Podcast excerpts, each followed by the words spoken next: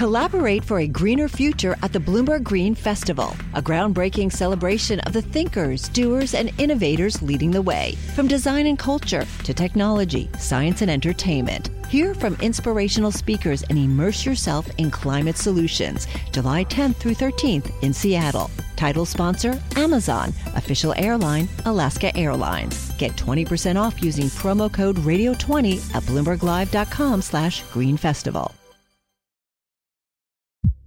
So what percent of your time is dedicated to the podcast?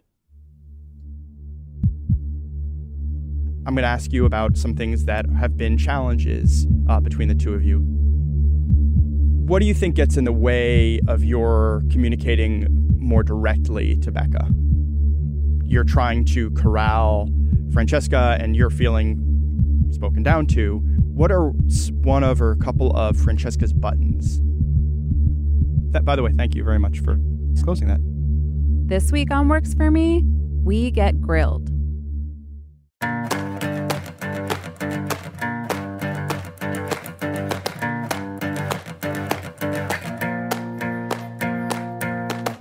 Welcome to Works For Me, the show where we test out productivity strategies on our own personal problems to find out if they'll work for you. I'm Becca Greenfield. And I'm Francesca Levy. This week, it's Francesca's turn. And Becca's turn to tackle a thorny workplace problem.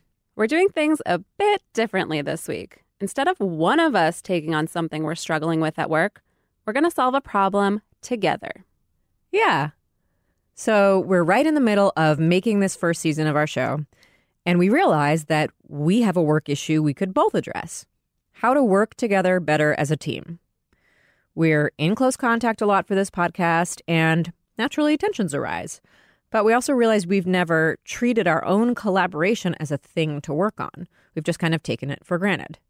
Yeah, like any team, we, we have conflict. We get into fights. And we don't really address them. I wouldn't say we avoid them, but we've never taken the time to sit down and like talk through no. how we feel about a conflict, about no, no, a deadline. No, no, we just move. Keep on, keep you gotta it on. Keep on moving. Yeah. And I think that's true for most teams of people working closely together.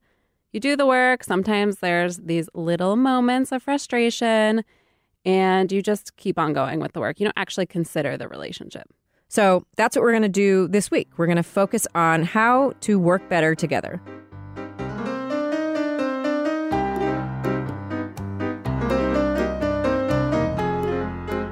So the first thing we did was we went out and found a duo that's been working together well for years.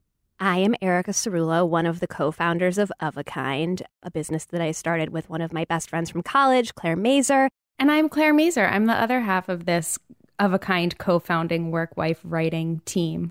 Claire and Erica have been friends for seventeen years and business partners for nine.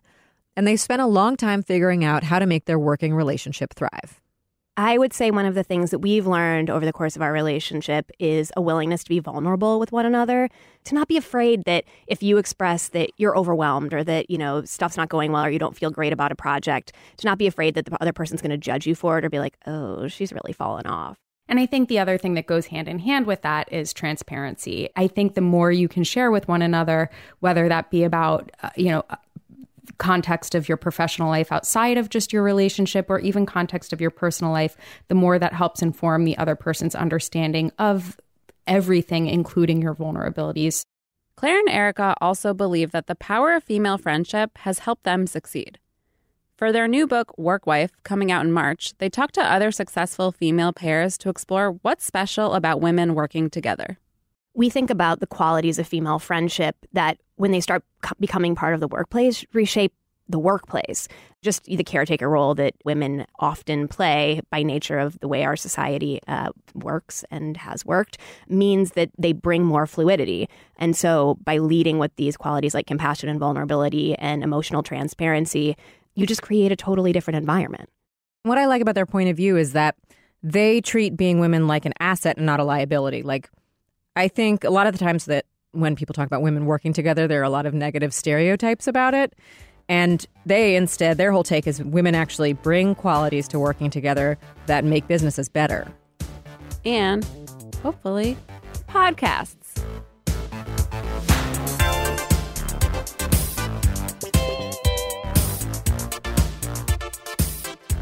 So our problem is that we think we could work better as a team. Ideally, we'd work together as well as Claire and Erica do. So we dug a little deeper with them to figure out how they got to such a healthy place. And Claire told us they see a management coach. It's not necessarily right for everybody, but when you're working really closely with someone day in and day out, it can be huge. We say that he's one part executive leadership, one part therapist, and one part marriage counselor.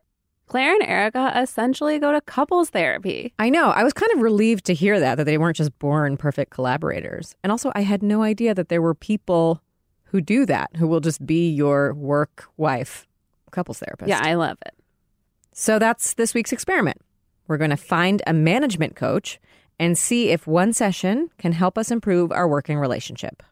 We'll consider the experiment a success if a week after our session, we've implemented any of the coach's tips to solve a problem. I'm extremely nervous. I'm just terrified at the idea of having to kind of think through this stuff and talk openly about it. It's a weird thing to do at work. Yeah, it's way easier to just let it fester. Yep.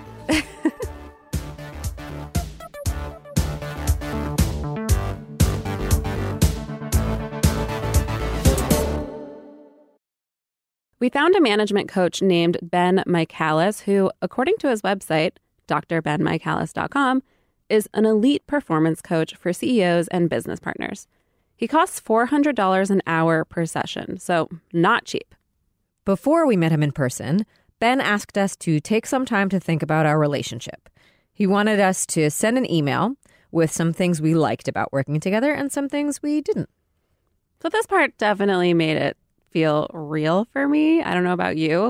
It was oh, like, yeah. It was like uncomfortable to put to words my thoughts and feelings. Yeah. I, and I knew you were never going to read the email because we sent separate emails to him. And even just writing down my private thoughts about what I thought we could work on was nerve-wracking. Yeah, it felt, somehow. It felt dangerous. Then after that stressful experience, the day of the session arrived. I feel like I'm like interviewing right now with the two of you, like like I mean, like I know, a job interview. Very, like, we can change interrogative okay. setup. That's, that's Ben right. met us um, on a Friday morning. That's okay. We sat down facing each other, hands, so like, made some small talk, and got started. Um, and now we're just going to play you an edited version of what happened next.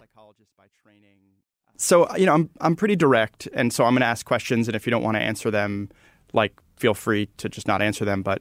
I actually, my goal is for both of you to actually have real takeaways at the end of today so that, like, you actually have some things to, to use. So this is not just helpful for people outside, but for the two of you. What would you say, Becca, is one of your favorite things about working with Francesca? Or some of them. Can I say Doesn't more than one? Yeah, yeah. You could say s- several of them. Well, I like, I mean, we like each other. Like, yeah. I like hanging out with somebody who's, I like to hang out with. We talk about a lot of things, and we have similar interests and like talking about the same thing. So that's cool and really fun. And then more on like a work note, that I think she has a lot of good big picture ideas. So like this show was her idea. I have a hard time coming up with ideas. Everyone does. So it's nice to work with somebody who came up with good ideas that you get to work on.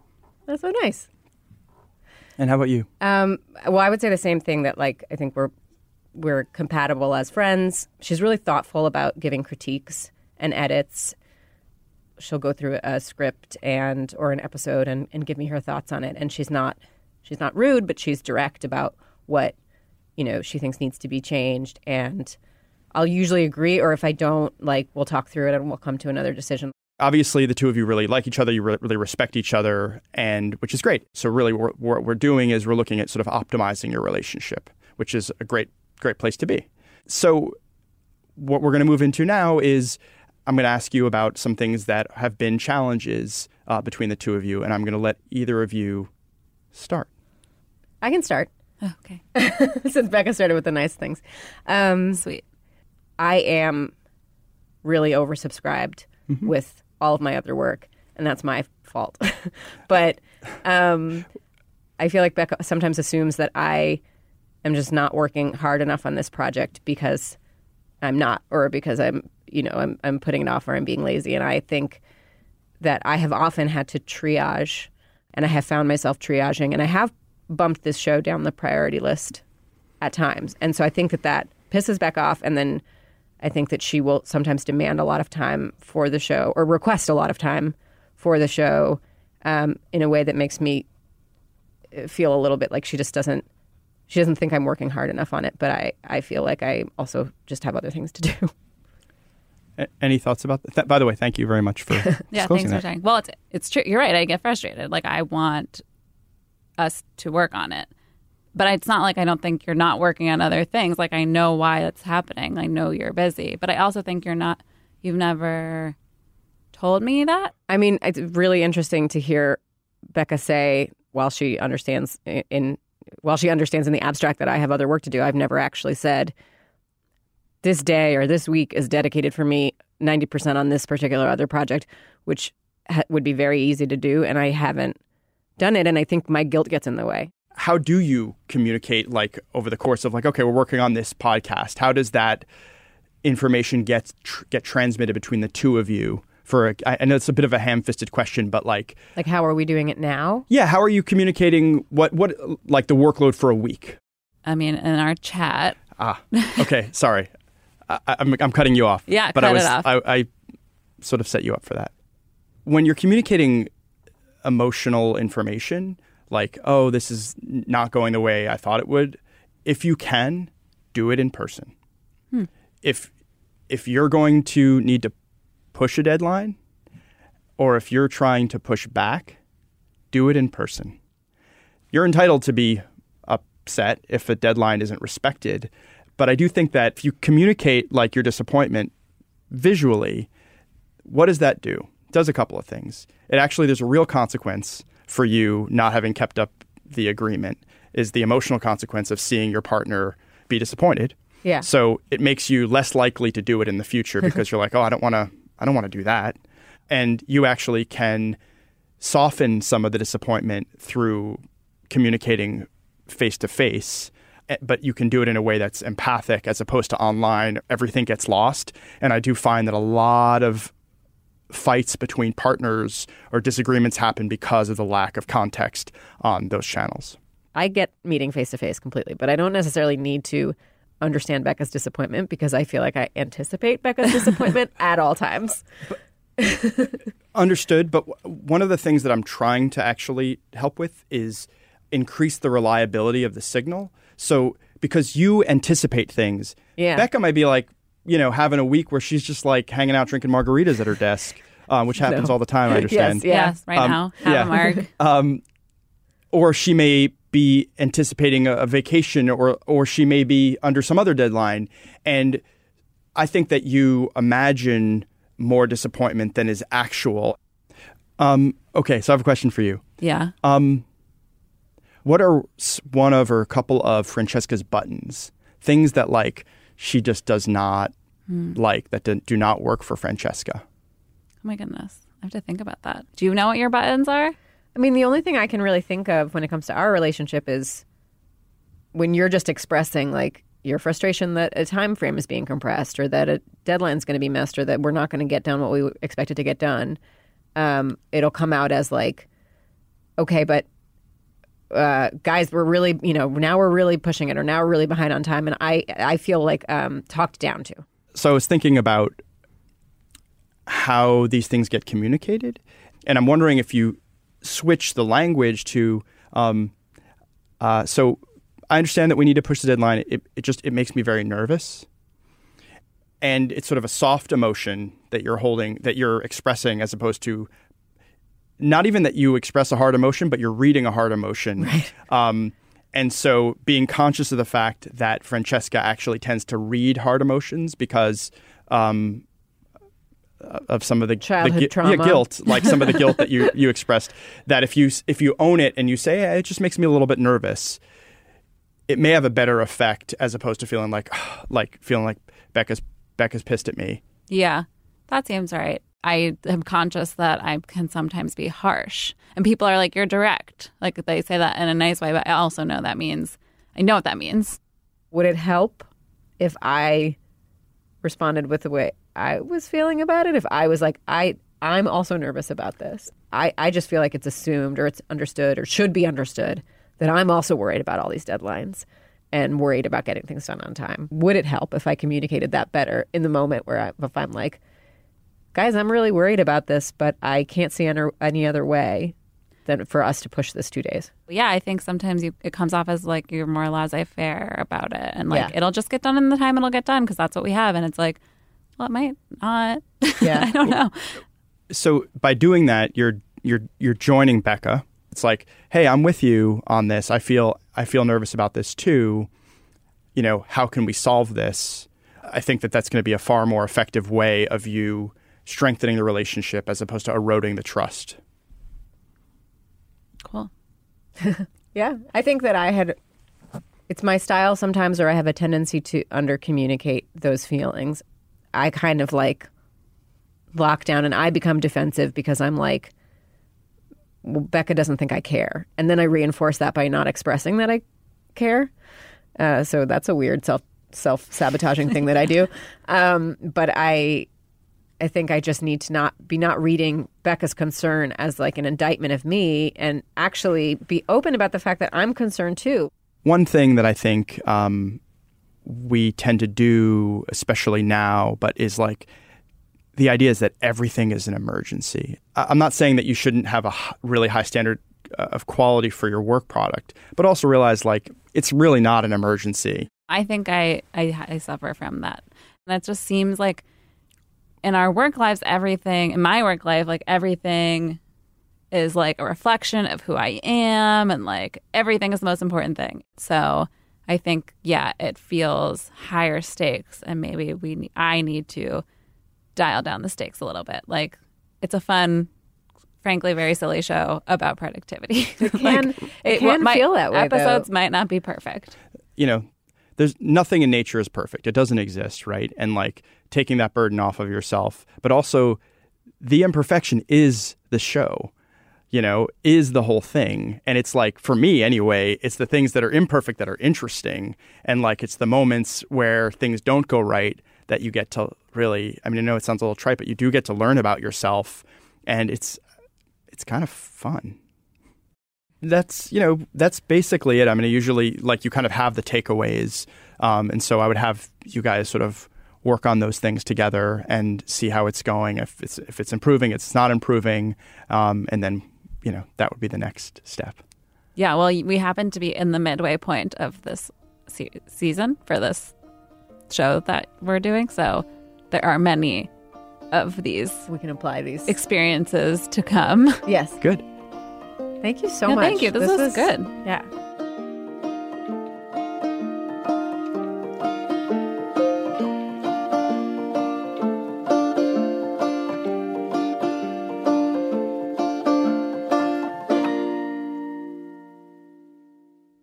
How did you feel after that session with Ben? I was exhausted. I, ne- I felt like I needed to go home and take a nap. Yeah, it was the first thing we did in the morning, and I couldn't believe I had a whole day ahead of me yeah. where I had to do more things. We just had to go back to our desks and act like it was a normal work day. But I felt good about it. We we said things that needed to be said. We didn't hurt each other's feelings too much, and we realized we were much more aligned on a lot of things than we thought we were. Yeah, you didn't call me a mean bee. In fact, mm-hmm. some of the things that I thought you didn't like about me, you actually like about me. So yeah, I thought it was productive and I took away three specific tips that I think we could use going forward in our relationship. So the first one I would say is that we could communicate more face-to-face. Ben was pretty adamant about that. The second one is try to remind ourselves that not everything is an emergency all the time. And the third one is that we can talk about our emotions more when we're communicating instead of telling the other person what we think they need to do. Yeah, so the next step was to see if any of these tips actually work. We'll see how that went after the break.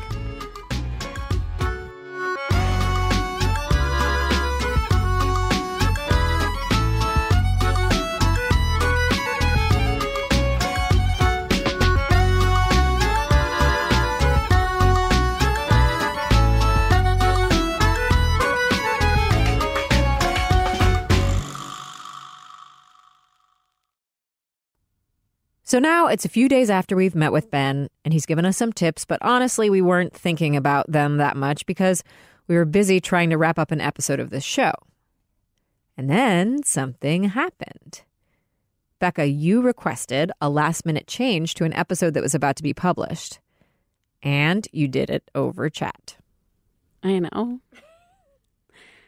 And you had left for the day, and you didn't get to sign off on the change, which is what needed to happen. But it ended up going through anyway, and you were understandably not happy about it. Yeah, so I sent you kind of a terse message over chat, basically saying, it's too late to do anything about this now, but I don't like the way we handled this. And then, of course, it dawned on me. This was the perfect opportunity to test out Ben's advice to handle these things in person and not, as we were doing, over chat. So the next morning, we found a spot to sit in the newsroom to talk over our issues.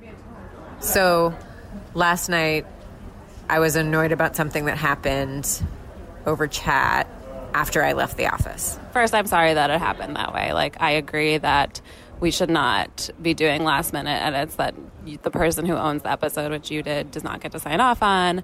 And I kind of, in the back of my mind, knew that was happening. But we were both in this like chaos mode where you yeah. were, I was running to an appointment and it was five p.m. Right. I think maybe you felt more strongly about it than I gave yeah. you credit for, because you said, I want this edit. I had taken a bunch of your other edits on a previous draft. And then I had said, this one thing that you said I don't really agree with, I think we should keep it in. Yeah. And then you heard it in the final draft of the show that was right about to be published, and you were like, I still don't like this. And that was the thing I didn't have a chance to respond to. It wasn't just an edit I didn't like. It was something where I you didn't like the didn't way you like the way I, not sounded, that I was saying something I don't want to be on the record saying and don't okay, mean. Yeah. And I think that, I don't know how to like codify this. I'm not sure if we can, but it's, if you ever were like, I don't want to say this on tape. Yeah. I feel like there should be some sort of clause. Clause in like making a show where it's like, if you ever were like, I hate people who juggle, and then you were like, wait, I don't believe that. But I think I could have expressed right. that to you in person and also been yeah. more clear about it. I understood that you felt like you you weren't represented well in this thing that you said, and I felt like you were overreacting. And so I think probably I didn't understand the extent to which it bothered you. And then I also kind of was like, I think she's overthinking this. Like, I think, to me, that moment when I listened to it sounded perfectly innocuous, like a perfectly innocuous exchange. And right. I think that probably what needed to happen was you needed to communicate to me, I don't like this.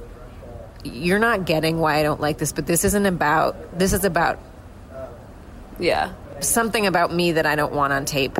I think that the, not to get too meta about it, but I think the value of talking face-to-face is that the issue I thought we were having was that we ha- is that, like, I was like, well, this this is my episode, so I should be the final sign-off. Yeah, and which you, I think is an issue. Which, like, I think but you basically agree problems. With that. Yeah. Well, I'm glad we didn't let it continue to unfold over chat, because this yeah. is a busy morning, and that would have been easy to do. Yeah. I feel like we came to two important points, which is that, like, the person who owns the episode should own the episode, and we yeah. should be respectful of that. And we should also be mindful if there's, like, times in episodes people really feel uncomfortable with what they're saying, and try to express that better. But I think we it's good to have, have the like pushback mechanism, though. Like, I don't want anyone to feel like they can't say, like, no, you sound good, and we keep it in, because I right. think that instinct is right, too. Right. We should be like, I'm invoking... Yeah. I'm invoking the, you know, personal discomfort clause. Yeah.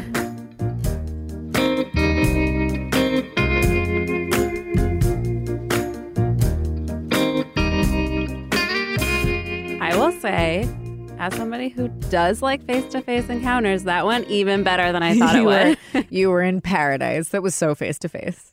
And it would have been a bigger fight if it had stayed on chat. Yeah. Because we would have just kept kind of missing each other's main point and staying annoyed privately about the things we were annoyed about. Yeah. So I, I, I honestly felt bad about sending you a snotty chat message at like nine thirty at night, the minute after I did it.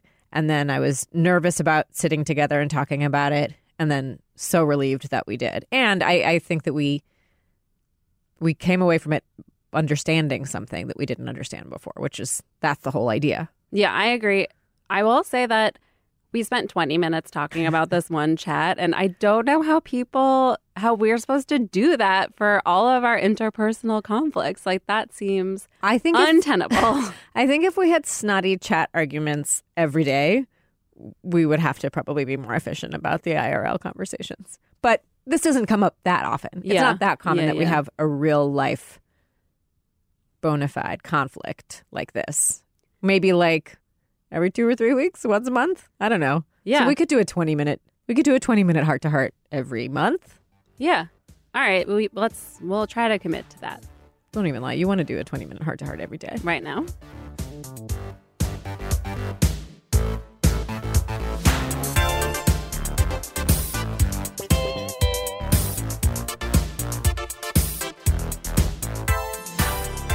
I think it's fair to say we enjoyed a lot of these experiences, but the measure of success for our experiment was if we used a tip that we learned from our coach and it worked, then we would consider it a success. Would you say that we did it?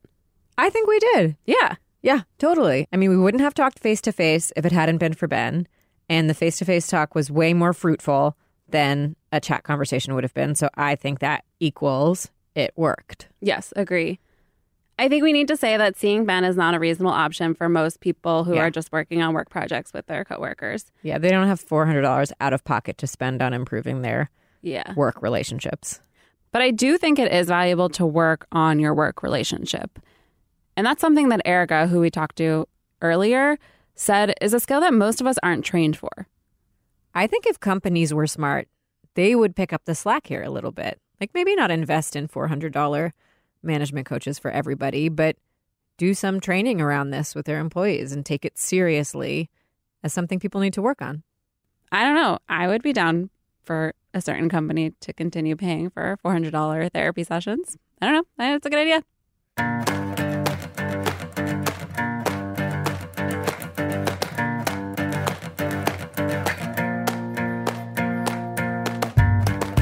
Next week on Works For Me, Francesca cleans out her inbox. Where would you say I rank in, like, among all the people you work with? Am I, like, the worst about email? Or no, am no. I am I in the middle, or am I close to the bottom? I don't think you're at the very bottom, but you're near the bottom. Thanks for listening to another episode of Works For Me. If you like our show, head on over to Apple Podcasts or wherever you listen to podcasts and rate, review, and subscribe. This show was hosted by me, Becca Greenfield. And me, Francesca Levy. And if you have a workplace problem you're trying to solve, we'd love to hear about it. So leave us a voicemail at two one two, six one seven, zero one six six, and we might use it on the show. Or you could tweet at us. I'm at Francesca Today. And I'm at R Z Greenfield. You can find more great Works For Me content on our show page at Bloomberg dot com slash Works For Me, where we also have illustrations done by Jordan Spear. This show was produced by Topher Forges. And Francesca Levy is Bloomberg's head of podcasts.